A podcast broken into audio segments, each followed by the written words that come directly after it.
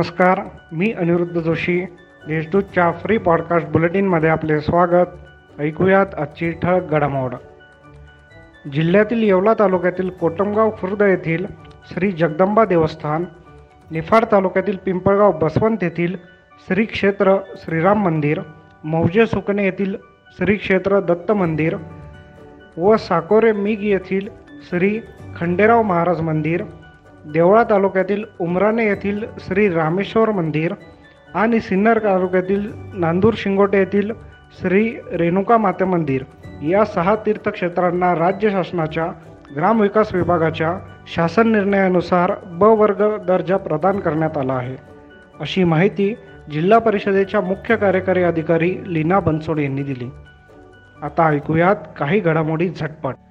देवळाली मतदारसंघातील नाशिक महानगरपालिका हद्दीतील कामांकरिता राज्य शासनाच्या नगर विकास विभागाच्या वतीने महानगरपालिका क्षेत्रातून मूलभूत सोयीसुविधांचा विकास योजनेअंतर्गत दोन पूर्णांक पंचवीस कोटी मंजूर करण्यात आल्याची माहिती आमदार सरोज अहिरे यांनी दिली. पुण्याचे प्रसिद्ध चित्रकार सुबोध कार्लेकर यांच्या विविध माध्यमातील चित्रकलेचा अविरत प्रवास नवचित्रकारांना प्रेरणादायी ठरेल असे प्रतिपादन चित्रकार प्रफुल्ल सावंत यांनी केले.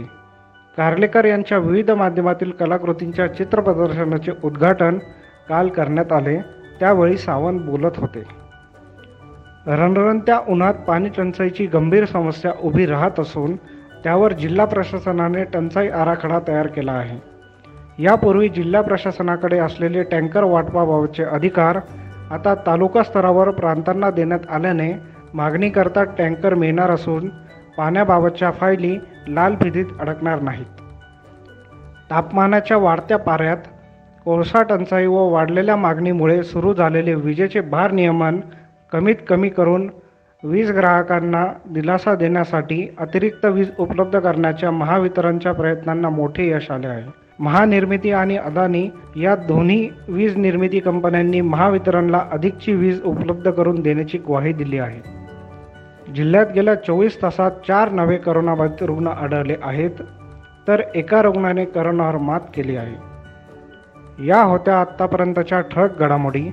सविस्तर बातम्यांसाठी देशदूत डॉट कॉम वेबसाईटला भेट द्या. धन्यवाद.